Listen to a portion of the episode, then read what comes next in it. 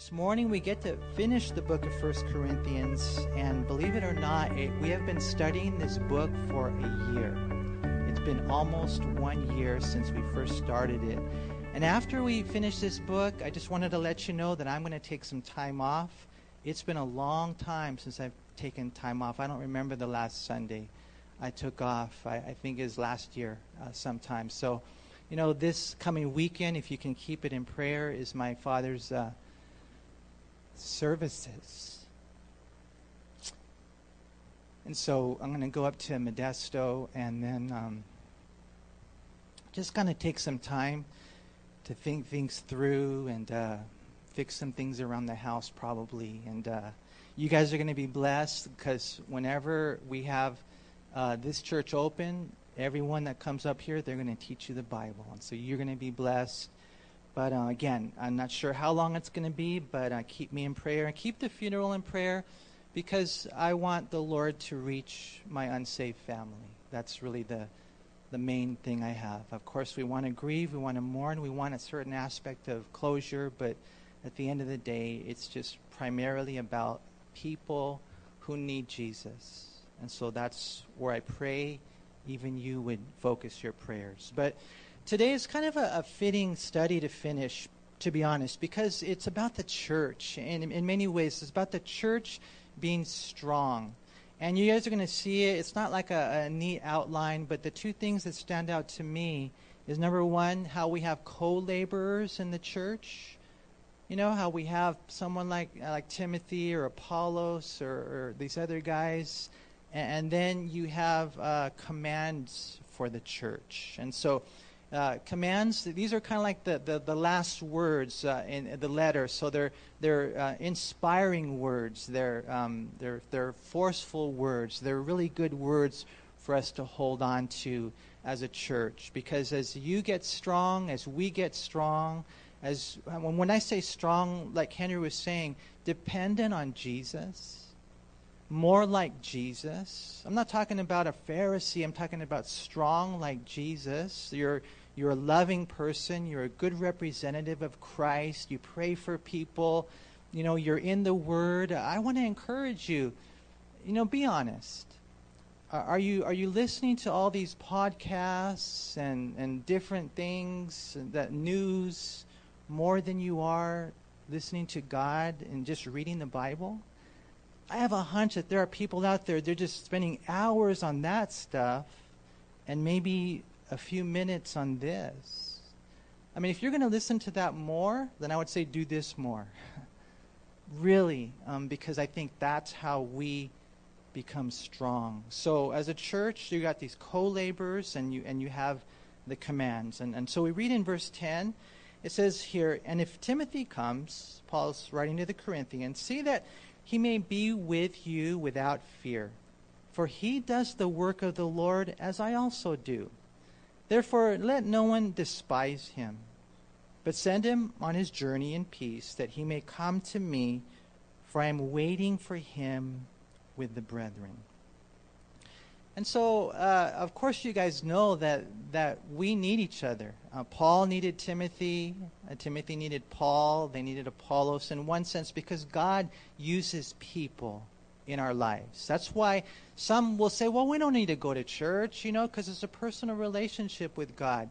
No, the Lord established the church. The Lord gave some to be evangelists and apostles and pastors and teachers and you know musicians and sound servants and ushers and and all the people I, every single one of you who are serving we need you where would we be without you know, the people that God has brought into our life, the ones that will encourage us when we're down, the ones that will pray for us, the ones that will stand in the gap for us. You know, we need each other. And so Paul says, okay, I'm sending Timothy to you. And when he arrives, see that he has nothing to fear while he's with you. Um, maybe he's telling them, don't intimidate him.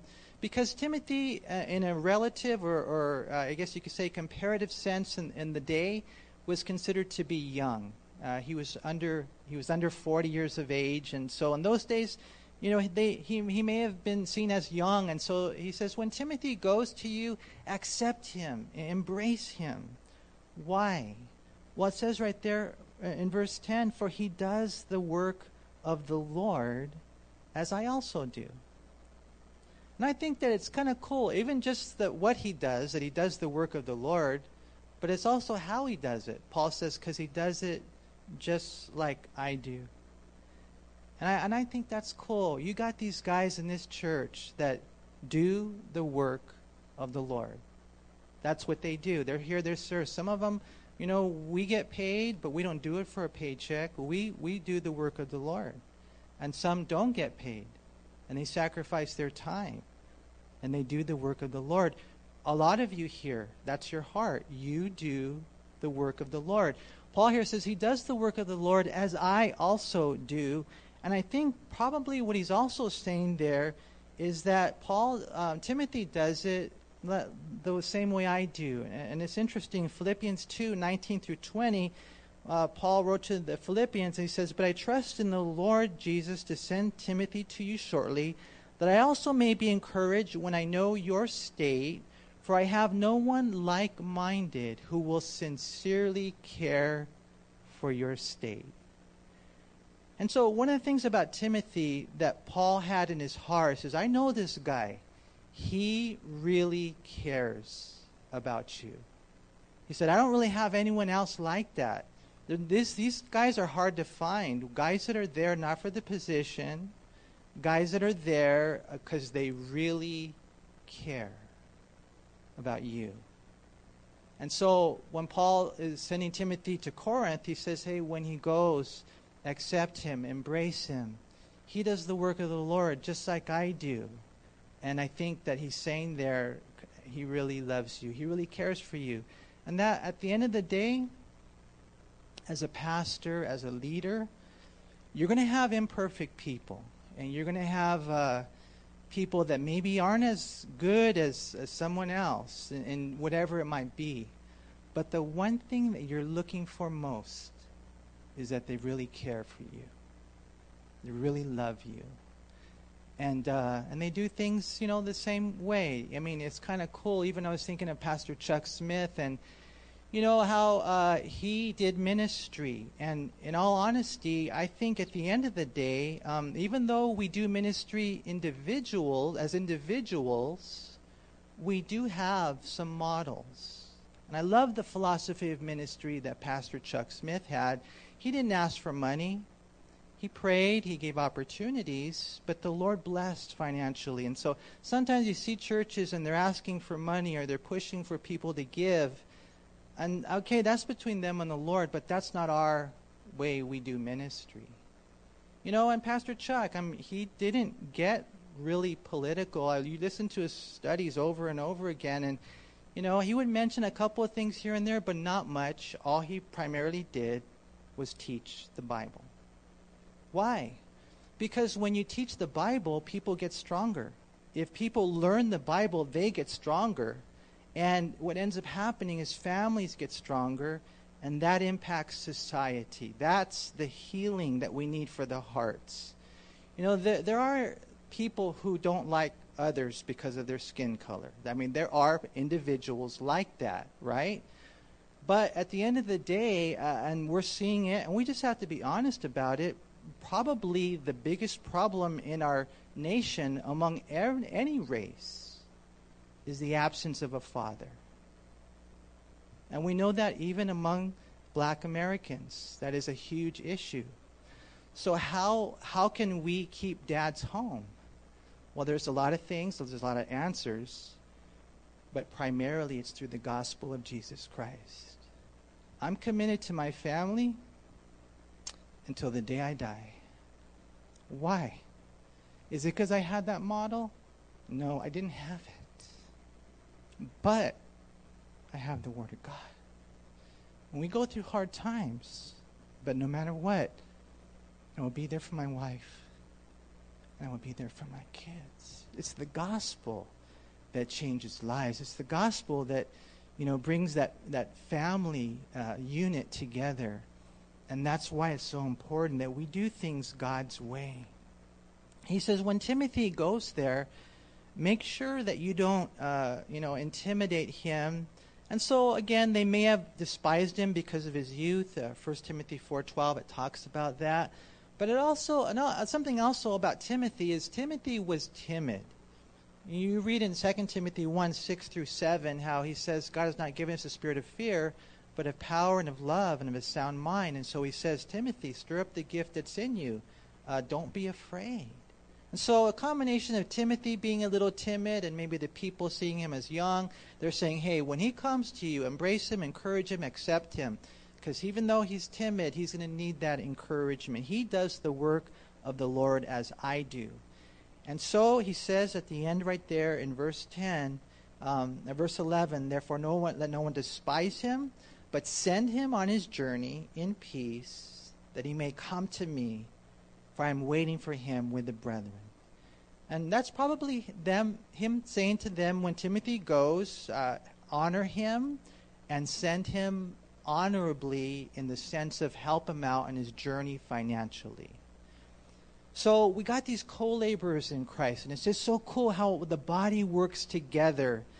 And, and, then the next guy he mentions in verse 12, he says, Now concerning our brother Apollos, I strongly urged him to come to you with the brethren, but he was quite unwilling to come at this time. However, he will come when he has a convenient time. And so you got Timothy and you, you got Apollos, and there may have been questions about Apollos because Paul says now concerning Apollos. And so they probably were wondering, hey, Paul, when's uh, Apollos coming? And so interesting, you know, Apollos, we first saw him in Acts 18:24 when he was there in Ephesus, and he was preaching uh, the Old Testament eloquently. But then he was pulled aside by Priscilla and Aquila and they taught him the word, the gospel more accurately. And so it was so cool to see this guy, very gifted as a speaker, open to be taught. And then they sent him to Corinth. And then he went to Corinth, and he was used by God in a mighty way there in Corinth. So much so that Paul says in 1 Corinthians 3, he says, I planted the church, but Apollos watered. And then God gave the increase. And so, really cool story with Apollos. This guy was so brilliant. Uh, sometimes I think maybe he's the one that wrote the book of Hebrews. I'm not sure. But he's mentioned seven times in 1 Corinthians. And one of the things that they mention in 1 Corinthians about Apollos was that some were saying, well, I'm of Apollos, and I'm of Paul, and I'm of Peter. And so some of the people started lining up behind these guys, and that's a dangerous thing. But in spite of that, uh, Paul uh, wasn't like insecure. He wasn't intimidated by him. And I thought it was kind of cool. Paul saying, "Hey, you guys want Apollos to come?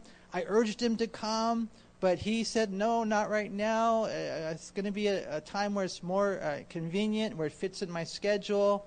And in just reading in between the lines right there, a couple of things I see about Paul's leadership style. First of all, he wasn't threatened by Apollos. Uh, he, Paul was not a divisive leader. He saw the value of teamwork. And so, even though people were, you know, doing that thing, saying, he's my favorite teacher, Apollos is my favorite teacher, Paul said, I wanted him to go to you. I wanted him to go, but not right now, but eventually he will. So I like that. Secondly, Paul was not overbearing commanding but not demanding. He was a diligent and excellent leader, but he also gave others the freedom to follow the Lord. And I like that. You know, uh, sometimes you can get a leader and they say, well, he's not strong enough, or we're going to see later on that we need to be uh, like Abraham Lincoln, who was, con- he was described as being both velvet and steel. I like that. You know, one commentator said this this verse bears, bears eloquent tribute to the fact that Paul conducted himself not as a master, but as a partner with others who labored in ministry. And so, again, you got some co laborers. You're seeing how the church is strong. This is how it works. I pray that all of you here would know that you have a part in this church. I mean, your prayers, your presence, your gifts, there are things that you have that I am so grateful for. And I want to encourage you. We're going to talk about this. It's, it's time to step up and find out how am I supposed to be involved. Because we, we see now, as we're looking at the co laborers, and we'll come back to it, some commands. These are like the five commands that Paul ends the letter with.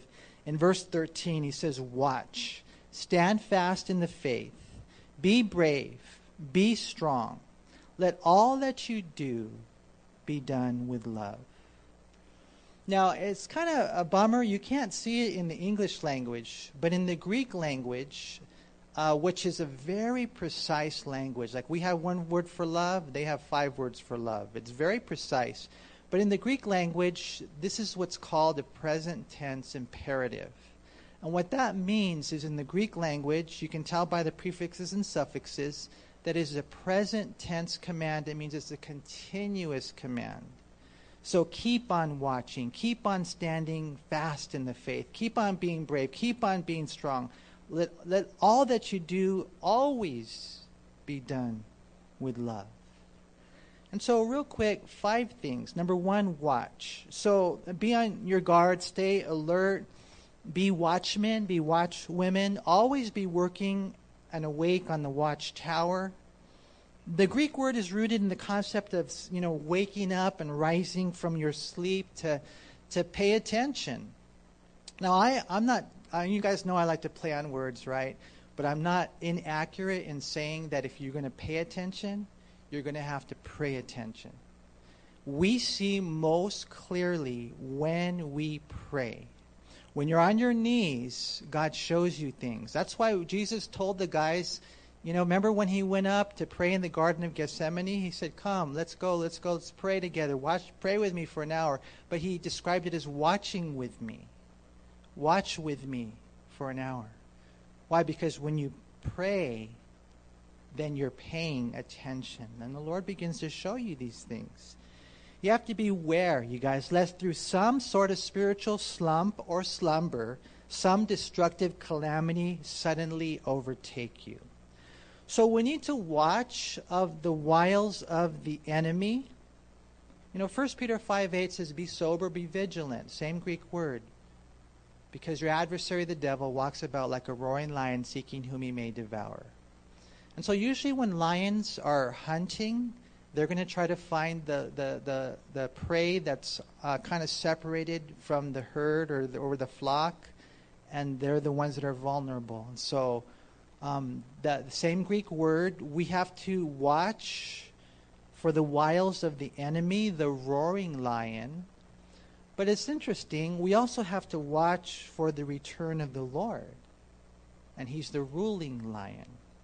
And the same Greek word is used in Matthew 24:42 or Matthew uh, 24:43 and other places, Revelation 16:15 where God says watch because I'm coming. And so Paul is saying the same thing. Number one, watch. Number two, stand fast in the faith, or stand firm in the faith. Persevere, persist, endure, never let go. Don't go backwards, grow forwards. And you know, there's always this debate people have as far as once saved, always saved. And you know, we, I, I, kind of believe what I believe what Pastor Chuck Smith, Smith said that I'm eternally secure as I abide in Jesus Christ. And so the word abide, it means to rest, it means to remain. And so I don't know, like all I'm saying is that you might be here and, and you know, you're, you're a Christian. And what we're saying to you is just keep coming, keep believing, keep praying, keep walking with Jesus until the day you die because sometimes we see people who are here and then they fall away. Now, their whole spiritual history and geography, I don't know. You, you split hairs. You go over the doctrine. All I know is that you have to stand fast and firm in the faith. And that's why we read here in 1 Corinthians 15, look at verse 1. Paul said, Moreover, brethren, I, I declare to you the gospel which I preached to you, which also you received and in which you stand. That, that you stand in the gospel. So he's saying here to stand fast in the gospel, to stand firm in the gospel, to stand fast in the faith. But then notice what we read in 1 Corinthians 15 58. He says, Therefore, my beloved brethren, be steadfast, immovable. And that's what he's saying here. Don't let anyone move you from your faith in the Lord. And like I told you before, I really believe that the, the way that you're most protected, not to go back, is to grow forward. And so he's saying, watch, you know, and stand fast in, in the faith. It's so important to Paul that he wrote this in 1 Thessalonians 3.8. He said, For we now live if you stand fast in the Lord. And what is he saying right there? He's saying as a pastor, as an apostle, that that's my life. That is so important to me that you stand fast. He's saying it's not going to be easy. So, number three, you need to be brave. You need to be brave. Literally, uh, it says to be a man, but contextually, it's to a church consisting of both men and women. He's telling them to, to be brave, to, to be courageous. The whole world will tell you no, but you go against the flow. You know, you're going to have to stand up, and we're going to see, we're going to have to fight. And basically, it's kind of like go to battle. Go to battle spiritually. Uh, and like I, I, said, I think part of it is you getting involved in ministry, you finding where God wants you to serve. Sometimes people are afraid to serve. And Paul is saying, no, you have to be brave. There's a, so much to the Christian life that requires courage. And then he says to, to be strong. And so not simply courageous to go to battle, but strong to win the battle. You know, the, the words be strong, you see it 30 times in the Bible, over and over again. And uh, Ephesians 6.10 is one that we're familiar with. It says, Finally, my brethren, be strong in the Lord and in the power of his might. You know, apart from the Lord, we have no strength. I've told you guys a million times that we're no match for the devil. But, but he's no match for the Lord. And so when he's talking about being strong, he's talking about making a choice, a decision that by faith I'm going to operate under the anointing and the power and obedience to God's word. It's there that I find my strength. Here in Ephesians 6:10, uh, it refers to the fact that because we're in a spiritual battle, it's a fight and more that in all reality it's a war not against men, but against demons, against the cries and lies of the enemy, we have to understand that we need the Lord. And so you wear the whole armor. You read there in Ephesians 6 10 through 20. We fight against fallen angels, against the fallen world, and against fallen bodies. So we need to be strong. It says in Deuteronomy 36, and of good courage. And there's this combination of words again. Paul, I mean, Moses says, Do not fear nor be afraid of them, for the Lord your God, He is with you. He is the one who is with you. He goes with you.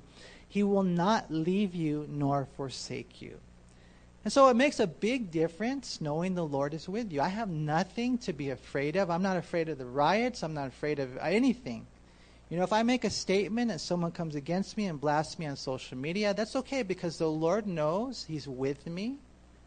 Right? I mean, this is how we live. The reason we're not afraid is because we know that's what Moses says God is with us. And notice it says right there, He is the one who goes with you.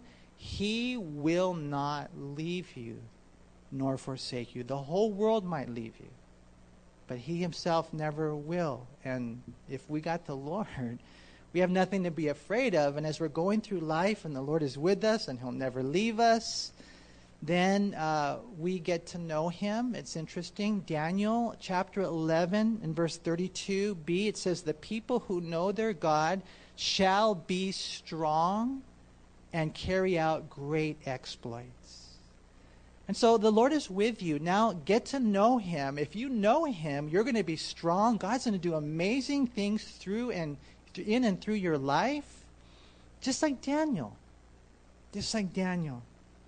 And so Paul wrote to Timothy in knowing God that you're going to know how gracious he is. And he says, You therefore, my son, be strong in the grace that is in Christ Jesus. And so we need to get a really good grip on grace. It's not our strength, it's not our wisdom, it's not our righteousness, it's not our anything really, other than our weakness, which prompts us to call upon Him to help us. You know, recently, I, I think it was Biden who said he believes that 10 to 15 percent of uh, America Americans are, are bad, and uh, I, he's got to know his theology. We're all bad. Everybody is bad apart from the Lord, right? We're all wicked. The Bible says in Jeremiah 17:9, the heart is uh, de- deceitfully wicked, desperately wicked, deceitful above all things. So I know who I am apart from Christ. I don't trust myself apart from Christ. But in the Lord, then this grace that covers me, that changes me. If there's anything good you ever see in anyone, it's Jesus. See? It's grace. You get a good grip on grace. And then when you understand your weakness, you call upon the Lord. 2 Corinthians 12 9, it says, And he said to me, My grace is sufficient for you, for my strength, notice, is made perfect in weakness. Therefore, Paul said, Most gladly I will boast in my infirmities, that the power of Christ may rest upon me. And so when that person finally says, I can't do it, I'm not good enough, I, I'm not skilled enough. I'm not like righteous enough. I'm not holy enough. When that person sees their desperate need for Jesus, then they get saved and then they get empowered. And then God uses their life. The last thing he says of the five commands, he says, Let all that you do be done with love. And so it's kind of uh, funny. Paul is saying, you know, watch and stand fast in the faith, be brave, be strong. And then uh, the first four, I think, could easily fit for the fighter in the battlefield, rough, gruff, tough soldier. But then imagine the commander then saying at that point, But I want you fighters to be lovers. But that's what he does. As a matter of fact, it's interesting. You guys probably know this that I think probably the heart of First Corinthians is chapter 13, which is a chapter all about love. It says that you might be the most gifted person in the world, but if you don't have love, you're just a bunch of noise and it's in vain. And you might win an argument, but you won't win a soul to Jesus. That's why we have to speak the truth in love. Let everything you do, everything you do, not just some of the things, everything you do be done with love. We need to be, and you look at that, the rough, gruff, tough, fighting soldiers who are also loving soldiers. And I was reading about Abraham Lincoln and why they called him a man who was both made of velvet and steel. As a matter of fact, one of the poets, Carl Sandburg, he wrote this of President Abraham Lincoln. He said, not often in the story of mankind does a man arrive on earth who is both steel and velvet, who holds in his heart and mind the paradox of terrible storm and peace unspeakable. And there's Abraham Lincoln, our president, during the bloodiest war in the history of our nation, which is rooted in racism, where uh, over, well over, and we don't know the exact number, but at least 600,000 soldiers died. And it looked like there was no answer. But the Lord raised up a man who was made of both velvet and steel. And when you begin to read the history of Abraham Lincoln and some of the decisions that he made, uh, it is pretty pretty amazing. You know, very loving, very gracious. We know after the war he pardoned many soldiers who were condemned to die. Very gracious, very loving, very godly, very compassionate. But when it came to certain decisions that needed to be made, for example, when one of his majors, uh, there was a battle, and uh, one of his majors didn't want a complete victory, you know, he kind of let him get away because he said, well, that's not the game. We just kind of want to go through this whole thing and somehow end up with a compromise at the end. When Abraham Lincoln found out about him, he called him in. He said, Is this true? Is this your heart? You're not really for us? And the guy said, It's true. And so he said, Then you're dismissed. And this guy who had a lot of friends amongst this whole thing, and his uncle was a general, he went and he did all the politics and all the things to try to reinstate himself into that place. And this guy's son even died in the war, and he brought that to Abraham Lincoln. He, three times he appealed for him to change his mind, and he said, No, you're not good for our nation. And so you have to have both. You have to have that, that velvet side, that loving side. But you also have to know when certain decisions need to be made. And so, you know, Paul here, I think he had that heart. Wiersbe said even manliness needs to be balanced with loveliness. And so, as a church, you guys, we learn these things, and I pray you would watch and, and stand fast in the faith and be brave and strong, and let everything that you do be done with love. And we learn about, uh, you know, Timothy and Apollos. And next we learn about this guy, Stephanas. Look at verse 15. I urge you, brethren, you know the household of Stephanas, that it is the first fruits of Achaia, and that they have devoted themselves to the ministry of the saints.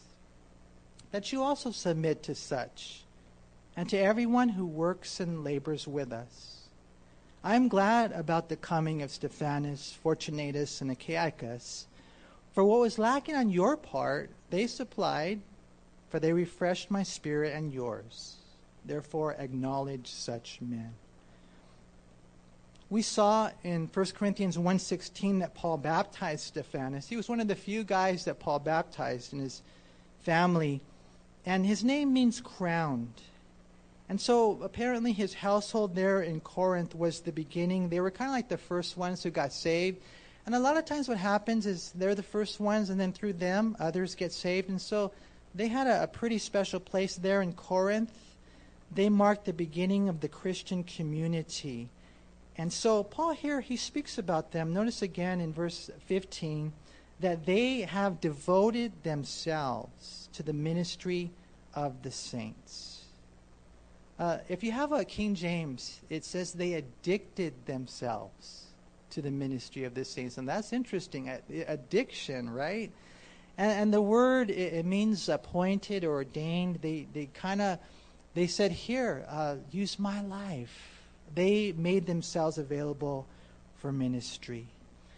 You know, I remember when my children were young, one of the first uh, books that they ever had was a little book, and it's still in print, believe it or not. It says, it's, the name of the book is Jesus Wants All of Me. Jesus Wants All of Me. And so I remember I would read this to them, and I was a fairly new Christian, and I just remember that as I was reading it to them, I was reading it to me. How Jesus wants all of me. And that's the, that was his family. Stephanas and his family, they devoted themselves to the ministry. You know, I learned in a simple and profound way that God just wants all of me, and by His grace, He helped me to devote myself to the ministry. And sometimes people ask, well, what do you and Shelly do? And maybe we should go out and get a hobby, huh? But we, we serve the Lord.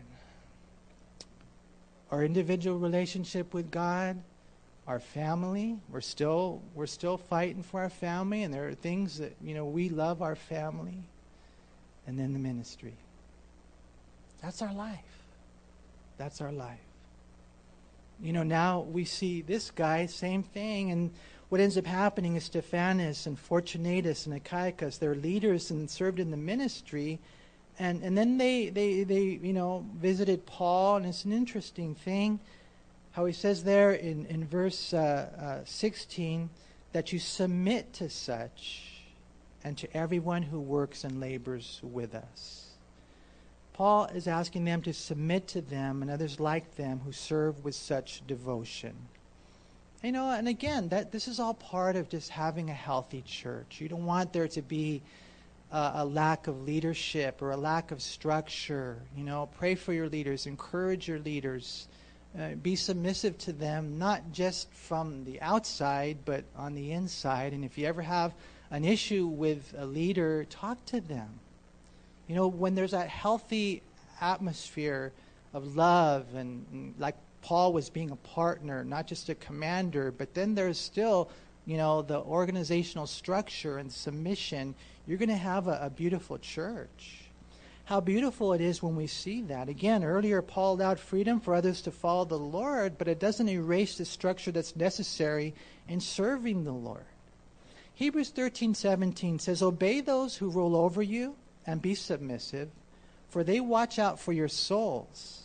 as those who must give account, but let them do so with joy and not with grief, for that would be unprofitable to you.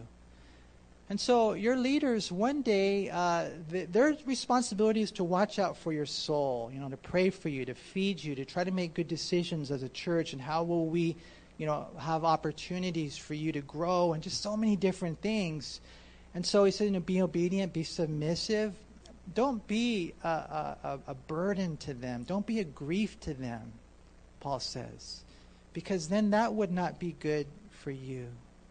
And so it's so cool when you have that heart of submission.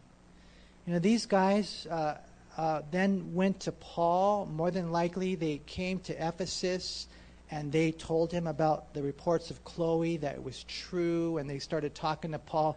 But when they went to Paul in Ephesus, it's so cool. It says right there that they refreshed him. Look again in verse 17. I was glad about the coming of Stephanas, Fortunatus, and Achaicus, for what was lacking on your part they supplied. Notice, for they refreshed my spirit and yours. Therefore, acknowledge such men. And so it's so cool. And I want you guys to know that your leaders need that. Not just me. We have other pastors, we have other leaders, but me too. we need your friendship, we need your fellowship, we need your words of encouragement. We need to know that you're with us. And this word right here, refreshed, it means uh, to cause or permit one to cease from labor in order to recover and collect strength. And so when you go and you do that and you're supportive in that sense, and that kind of gives your leader that time where he can really regather his strength in order to serve. Paul says, acknowledge such people. Such people deserve recognition. Show your appreciation to such who serve so well. And so he continues now in the closing greetings in verse 19. He says, Therefore, uh, the churches of Asia greet you. And that would probably be Revelation 2 and 3. Remember the seven churches? Aquila and Priscilla greet you, notice, heartily in the Lord with the church that is in their house. All the brethren greet you. I like that. You know how sometimes you go to church service and they're like, you're like, you leave and you're like, they didn't even say hi to me. Here he says, listen, everybody uh, greets you and greet one another with a holy kiss. And uh, I was reading on this, and it was interesting how Paul was saying uh, to do this.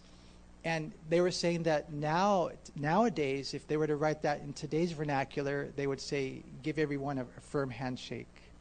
We can't do that, but hopefully we will very soon. My brother-in-law gave me a hug today, and that was that was good. But you know, it's just that love. You know, greet each other. Um, uh, the, the salutation, Paul says in verse 21, with my own hand, Paul's. So he wanted to validate that this was indeed a letter from him because there were some forgeries out there. And so he says, listen, in closing, if anyone does not love the Lord, Jesus Christ, let him be accursed. And so, um, what he's basically saying, the New Living Translation puts it this way if anyone does not love the Lord, that person is cursed. And what's he saying? That you're not going to make it to heaven without Jesus. That's all. He's not saying, you know, hey, curse you. He's not saying that. He's just saying, listen, Jesus died on a cross for us. He rose again. He made a way. He opens the door. He is the door. He is the way. He is the truth. I mean, if you're hearing my words and, and you have not yet given your life to Christ, it is, it is imperative. You have to say, Yes, Jesus, I believe in you. Or you can't go to heaven. He made a way. That's all Paul is saying right there. If anyone does not love the Lord Jesus Christ, let him be accursed. And so we have that word in the Aramaic, anathema. And then the word in the Greek, maranatha, which is uh, my prayer, O Lord, come. come. You're the only answer. The grace of our Lord Jesus Christ be with you. My love be with you all in Christ Jesus. Amen. And so, Paul here at the very end is a very corrective letter. Some people say 1 Corinthians can be summarized in that he's spanking the saints, but he does it in love. And so I pray you would know that. I pray that the Lord will bless you. If you're not a Christian yet, maybe you're watching through the internet, give your life to Christ now. Today is the day of salvation. We don't have tomorrow guaranteed. You know, the Bible talks about our lives being like these flowers that are here one day and then the next day they're gone. I, the other day I was walking with my wife and we saw these beautiful flowers and we took a picture of them. We put it on our website. If you go to our website, the women's page, you're going to see these beautiful flowers there. But then it was like, man, three days later they were gone. You guys know what I'm talking about? Some of those flowers are like that. Like, whoa, now it's pretty ugly right there. You know, that's our life. No one has tomorrow guaranteed. Today is the day of salvation. God brought you to this service. God's brought you to this video because He loves you. And I pray that if you don't know Jesus, that you would give your life to Him today. You believe and trust in Him today, His shed blood to wash away your sins and make you holy and righteous and justified with that home in heaven. And it's so cool because a life, it doesn't just start then, it starts now the moment you accept Jesus as your Lord and Savior. For the church, be strong. I pray you would take these commands, these imperatives, and put them all into practice and be a co laborer. Find out where you're supposed to be as a, as a church, you know, um, participant, and then just ask God to give you the grace to be faithful.